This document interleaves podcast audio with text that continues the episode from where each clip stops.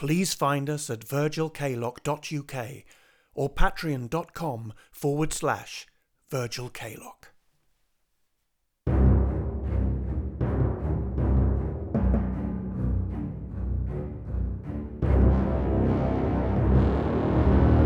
The Strange Tales of Virgil Kaylock.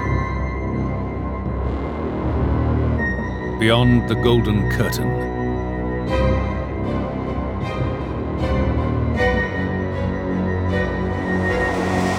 Chapter 1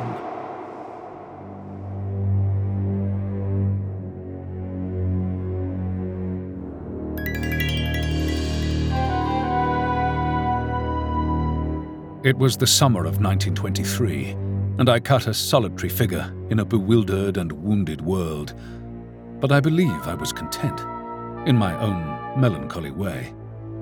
Perhaps I was complacent. During my young life, I had already encountered something of the mysterious and the sinister, which remains blessedly hidden to most. And though I had been unable to explain the strange events that had befallen me in Yorkshire and aboard the Albion, I had survived and thought myself exceptional for my strength of character. I was mistaken, and I was foolish. I believed that it was over, that I had simply been unlucky, that nothing of the like would happen to me again. I had no notion of what further horrors I was about to encounter.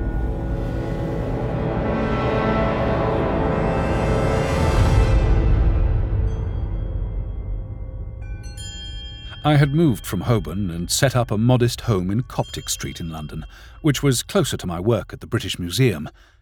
Having limited knowledge and skill, I spent my days identifying, cataloguing, and moving the exhibits around the vast building in Bloomsbury. The work, though dull, suited me, and I was grateful for it.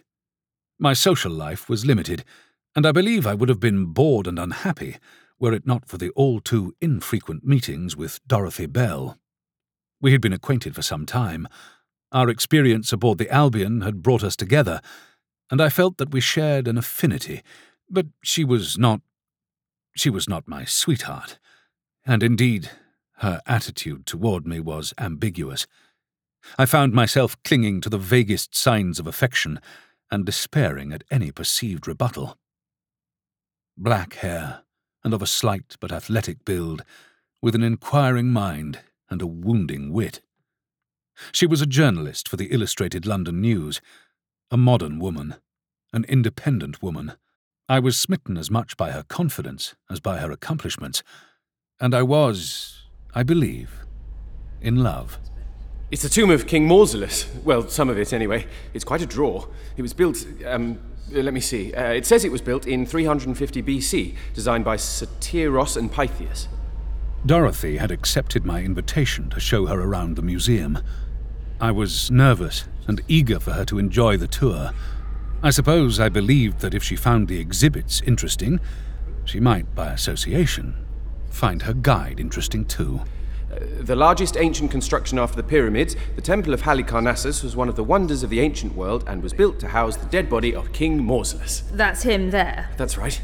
Big fellow. The size of the statue reflects his status in life. Big dead fellow needs a big dead house to live in. In fact, his tomb dwarfed all the other buildings in the city. Hmm, greedy. It was more luxurious, too, full of luxuries, sculpture, art, supplies of food and drink, servants. He had no intention of leaving this world, did he? Wanted to hang on for dear life. I think they may have had a more approximate view of death, less final. Less final, but more expensive. Wanted to leave something impressive behind, I suppose.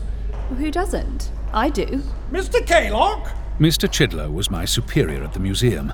He was small of stature and seemed excessively serious, as befitted his job as curator, though I suspected that away from the exhibit, he was as affable as anyone else. Mr. Kaylock, are you leading a tour of the museum? I hope not, as it's not allowed, you know. That is not your job. No, Mr. Chidlow. I was just showing Miss Bell the tomb. Uh, Miss Bell, Mr. Chidlow, our curator. Uh, how do you do? I asked to see it, Mr. Chidlow. It was all my fault. I am sorry to have made things awkward. Would you allow me to take the blame? There are tours to be had from the reception area. Very good ones with very knowledgeable staff guides. Actually, I am on lunch, Mr. Chidlow, and we are just on our way to the tea rooms. I hope that is permissible. Oh, Well, yes. Right, very well. If that's the case, that's all well and good. Uh, good day, Miss Bell. Good day. I am so sorry. I'm extremely embarrassed. It's like being at school. He's made me feel guilty. Oh, are we going to the tea rooms? Do you have time? How about lunch? I persuaded Dorothy to join me. The tea rooms at the British Museum are the perfect place for pretending to be casual and trying hard not to be trying too hard. However, for all my efforts to impress, it was clear that Dorothy was more concerned with her own legacy at the Illustrated London News. I'm going to show them up. Call them out. It's superstition of the worst kind because it preys on the impressionable for money. But we can't really know absolutely for certain, can we? I mean, I'm sure you're right. But how can you be so sure? For goodness sake, Virgil. I know you were keen to believe in almost anything, but spiritualism? Honestly, I am not the first to expose it. It's commonly known as a sham. It's only good for separating the desperate and stupid from their cash. Yes. Yes, but just because there are lots of frauds, it doesn't mean to say that there isn't something to it. Virgil, if you were looking for evidence of the afterlife, look elsewhere. These people are charlatans. At best, they provide a consolation to the miserable and the morbid. Right. Actually, I think it's childish. It's silly games for grown ups. Most people grow out of such nonsense. It's hardly a suitable pastime for children. Yes, it is. I did all that sort of thing, and by the age of 10, I was done with it. What sort of thing? Spirit talk, Ouija boards, talking to the other side. Really? My friend Millie Walton was mad about it, completely believed all of it, so obviously I had to too. Gosh. Absolutely. It was quite a passion. We had to take it ever so seriously. I spoke to lots of spooks. Great fun. Got bored and stopped. Grew up. So do you want to come? Come? Where? To a meeting? I can hardly go on my own. Don't worry, I'm not going to throw the table over and unmask them as crooks. I'm just going to write about it. In the paper? Yes, of course. That's what I do. Actually, I've already arranged it, and we're going tomorrow night. Where are we going? Mrs. Butler. Heard of her? She's famous. All the dead people love her, apparently, and are just falling over themselves to come over from the other side and blow trumpets and rap on tables and generally float around and help her earn a fortune. The chance to spend time with Dorothy was an opportunity I was not prepared to waste. Her invitation flattered me. I overrode my doubts and agreed to be her chaperone. Mrs. Butler's residence was in Pimlico, an unassuming terraced house in an unassuming neighbourhood. We were met at the door by Mrs. Butler's associate or housekeeper, Miss Gibson. As a true representative of the miserable and the morbid, Miss Gibson was dressed in unfashionable brown and greeted us with gloom and suspicion. She was of middle age, with her hair pulled tightly to her scalp to accentuate her deep set eyes, pursed lips, and sour demeanour. Mr. Virgil Kaylock Yes, um, correct. and Miss Yates, Um, no. Um, Yes, that's right. Miss Sarah Yates. please come in. thank you. And thank you for allowing us at uh, short notice. Mr. Kaylock, Yes? four guineas, two each. Oh, right. Yes. We were ushered through the hallway into a neat drawing room. A small collection of customers sat in an awkward configuration of chairs dotted about the room. A varied clientele from all walks of life. The atmosphere was subdued, and conversation no more than an embarrassed whisper. It felt like a doctor's parlour. Good evening. Excuse me. Oh, sorry. Excuse me. Good evening. Good evening. Good evening. Is this seat taken? Thank you. Miss Yates. Well, I could hardly give my real name, could I? You gave my real name. Shh! The eyes that had flicked up at us as we entered now focused on the floor. A gentleman to my right, however, caught my eye and smiled his best reassuring smile. Are you new? Sorry? Have you been before? No, no. First time. And yourself? I didn't think I'd seen you before. Blackwell, Morris Blackwell. Good evening. How do you do? Virgil Kaylock. And this is my friend, Miss. Um, Yates. Yates. How do you do? Exciting. Been attending Mrs. Butler's evenings for a while now. She really is remarkable. She's not like the others, other mediums. You will see wonders. You will see. well, you will see. Well, marvellous. Exciting. It is reassuring to know all is well, don't you think? With those who have traversed the mortal horizon. I beg your pardon? He means dead people. He pressed a card into my hand.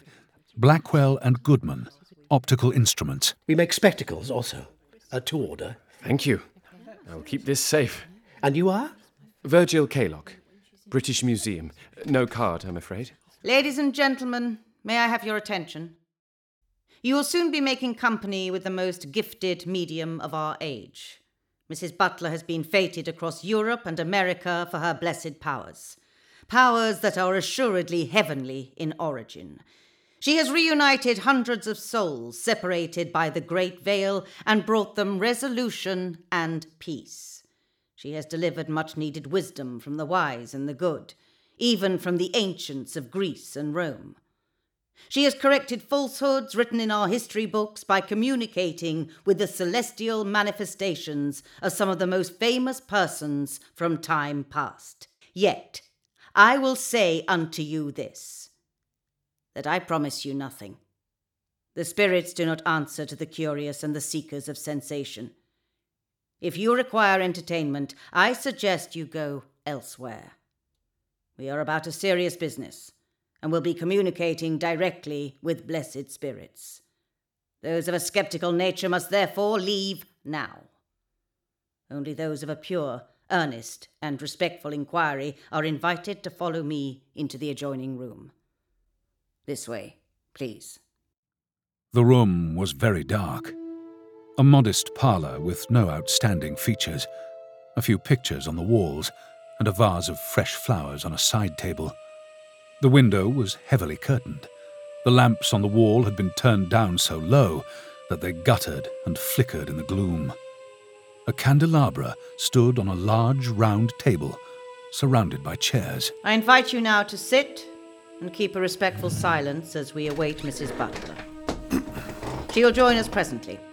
I must ask you to be so good as to not disturb Mrs. Butler with demands or unnecessary questions, and keep the reverence that our purpose requires. you will not leave your seat in any circumstance, regardless of what miracles you may witness. You will not cry out or challenge the spirits, and upon no circumstance whatsoever will you attempt to touch them. Excuse me. I wonder what a ghost feels like. Bit fed up, I should think. After a few long minutes, Miss Gibson returned, and shortly afterwards, Mrs. Butler entered by another door at the end of the room. A lady of middle age, her hair carefully arranged. She was dressed in black, but had a permanent smile on her lips. A smile that suggested patience, self sacrifice, and martyrdom more than joy. She floated in and sat at the table. Good evening, everyone. Good evening. Good evening. Good evening. I'm sorry to have kept you. No, That's sir. quite all right. So pleasant to see you again, Mrs. Felton. Good evening. Mr. Blackwell. Good evening. Mrs. Brooke. And some new faces, too. You are most welcome. Tonight feels just right. I know our efforts will come to fruition. Miss Gibson will remain and assist us. And now, shall we begin? Miss Gibson hung back, standing against the wall in the shadows. I could not see her face. I must ask you to settle your minds and concentrate. Forget your worries and the problems that trouble your lives. Look into the candle flame. Focus on the flame and know that our friends are waiting for us just beyond the light. There was a pause in the proceedings while we all stared into the flames. And now pass this to your neighbour and back to me, please. From a pocket or fold in her dress, Mrs. Butler produced a piece of old and knotted rope and passed it to Dorothy. What is it? Is it a noose? A noose. Yes. Pass it to your neighbour, please. Oh, be not afraid. It is simply a talisman. It will open a corridor between us and our loved ones. It is our key to the dark door. And return it to me, please. Thank you. Is it Mr. Kaylock? Oh, uh, yes. Yes, it is. Mr. Kaylock, would you be so good as to assist me? Um, Before you is an unlit candle. May I have it, please? Certainly. I took the unlit candle from the stick in front of me and passed it to her. Mrs. Butler snapped it in half and returned it to me to be placed back in the candlestick. Though the wax was broken, the wick kept the candle intact. We must illuminate the path for our spirit guide. Mr. Kaylock, would you light our way? She passed me a box of matches, and I lit the damaged candle, which lolled precariously, but remained secure. Now, please, listen carefully. You will hold the hand of the person sitting to either side of you, and you will not let go until our purpose is concluded. Whatever happens, whatever you may see or hear, you will not let go. Now close your eyes and concentrate upon the loved one you would most like to speak to. It is required that you awake your faith. And now, silence. What? Hold my hand. Dorothy, hold my hand. Oh, for goodness sake. Shh. Sorry. We sat in this awkward fashion for about a minute, with just the sound of the gas lamps and our own breathing. And then. Mr. Roundboys? Mr. Roundboys? Mr. Roundboys? Mr. Roundboys, won't you join us this evening? We ask you to come to us now and be our guide on our blessed adventure. Lead us safely to our loved ones through the mists and briars of our own longing to the twelve gates and the city of pearls. Help us to reach out to those in bliss so we may awake to their presence here tonight.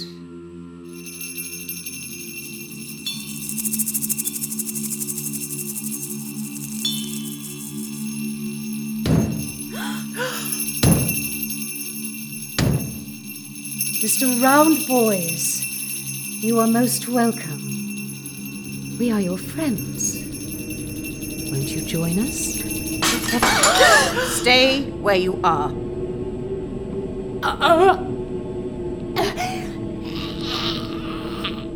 Alarm coursed round the table as we gripped each other's hands tighter, and Miss ah. Gibson called from the shadows. Do not be alarmed. Mrs. Butler is quite safe. Remain in your seats. Mr. Roundboys, are you present? Have you found our friends? Are they with you? Something touched my cheek. Mr. Blackwell, please. Mr. Roundboys? Good evening, Miss Gibson. Good evening to all. Good evening, Mr. Roundboys. We welcome you to our company. What is your will? It is our will to commune with the spirits in bliss. Our friends, our loved ones, our dear departed.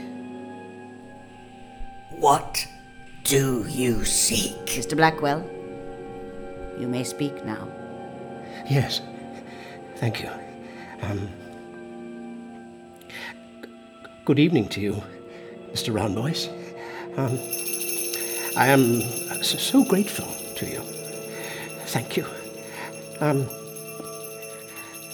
Mr. Roundboys, I would very much like to speak with my wife, with Alice, if I may.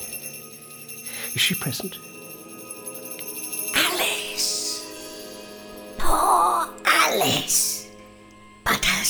Suffering is past.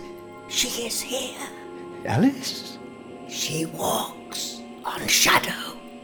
She dances barefoot on shadow. Yellow, yellow tulips. Yes, yellow tulips. Yes, that's right. I can smell them. I can. Oh, Alice, She is dancing. She is dancing. She holds her hands to her chest. Yes, yes, indeed. It's the consumption.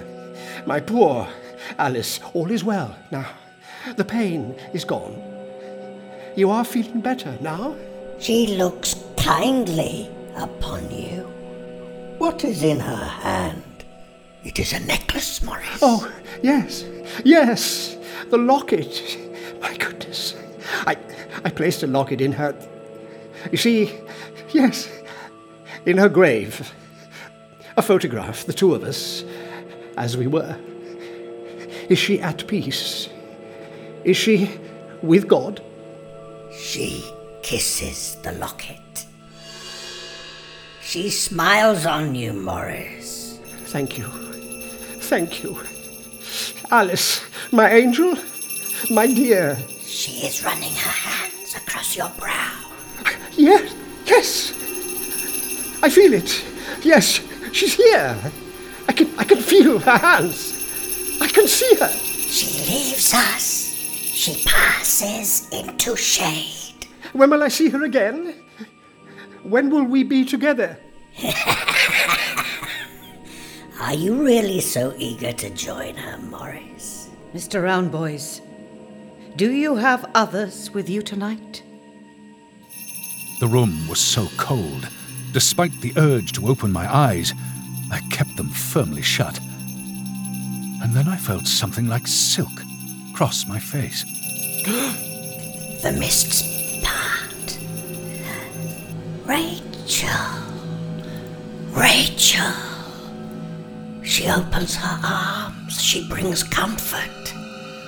Rachel is here. Rachel? That was my mother's name. Could it be that? She holds a baby boy in her lap. She cradles you still. She comforts you still. I. I never knew her. Her mother's love is eternal. Her hands are upon your shoulders. Oh my goodness. Yes, they are. She has been with you all your life. You are not alone. She is with you always. Thank you.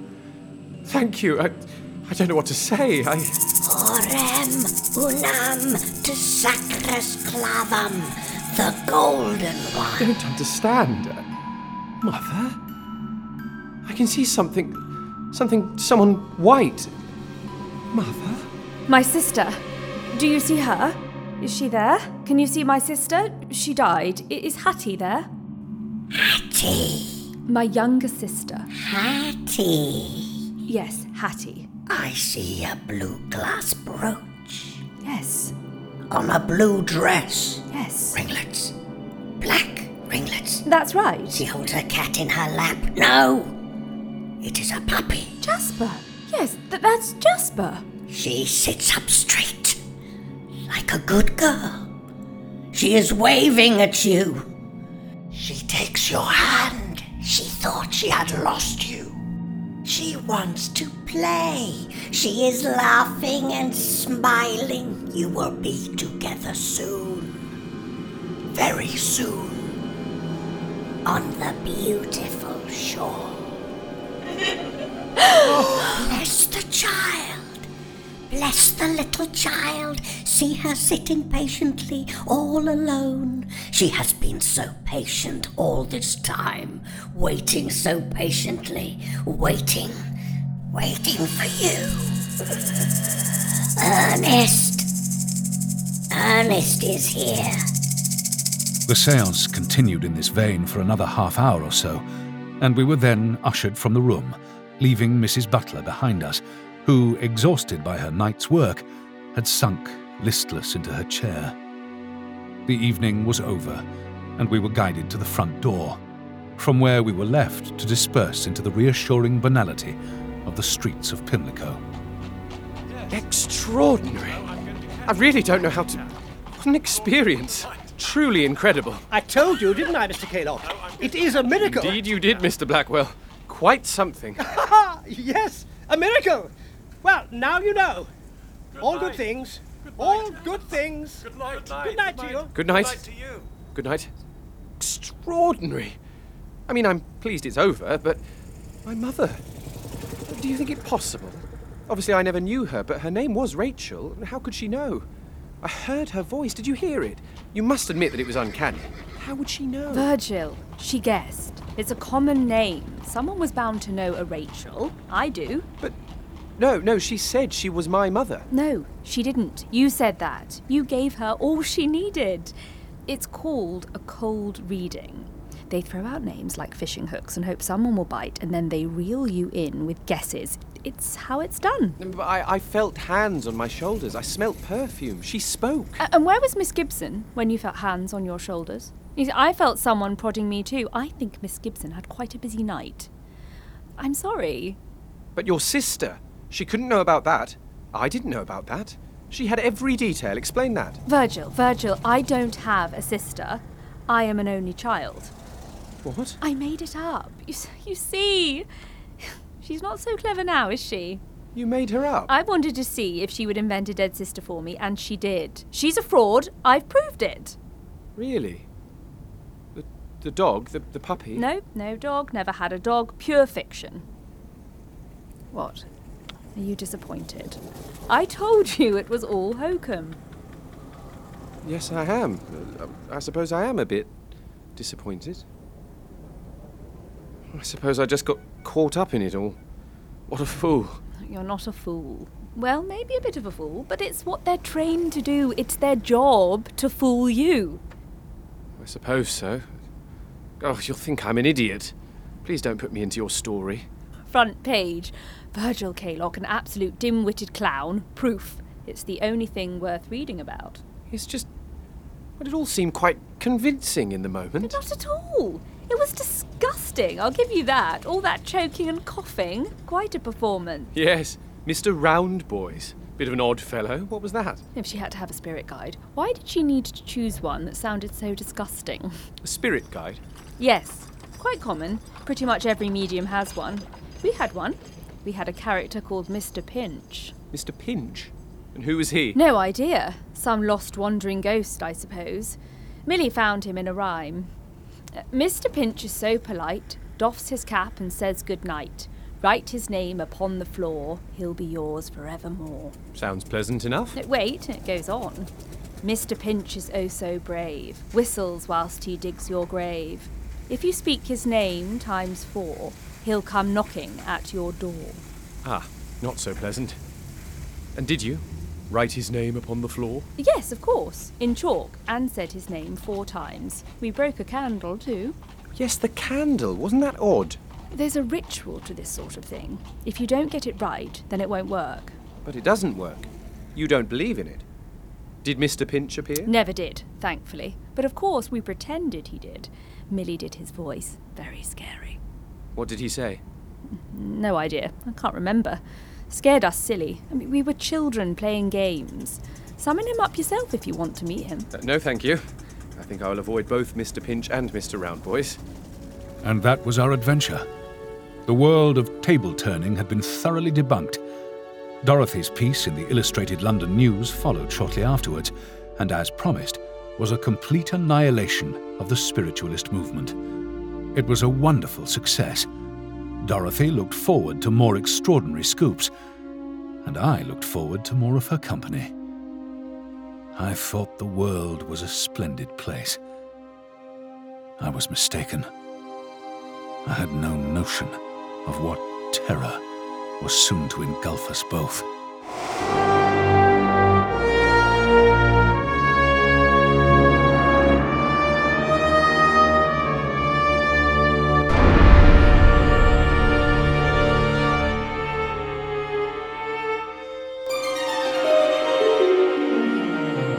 In Chapter 1 of Beyond the Golden Curtain, written by John Ram, Virgil Kaylock was played by Nicholas Bolton. Young Kaylock, Daniel Fraser. Mrs. Butler, Carolyn Backhouse. Miss Gibson, Rachel Atkins. Dorothy Bell, Ellie Turner. And Mr. Blackwell, Sam Dale. The music was composed by Neil Brand. The Strange Tales of Virgil Kaylock is supported using public funding by the National Lottery through Arts Council England. It is produced by Richard Varman, Martin Malone, and John Ram. It is a Kaylock production.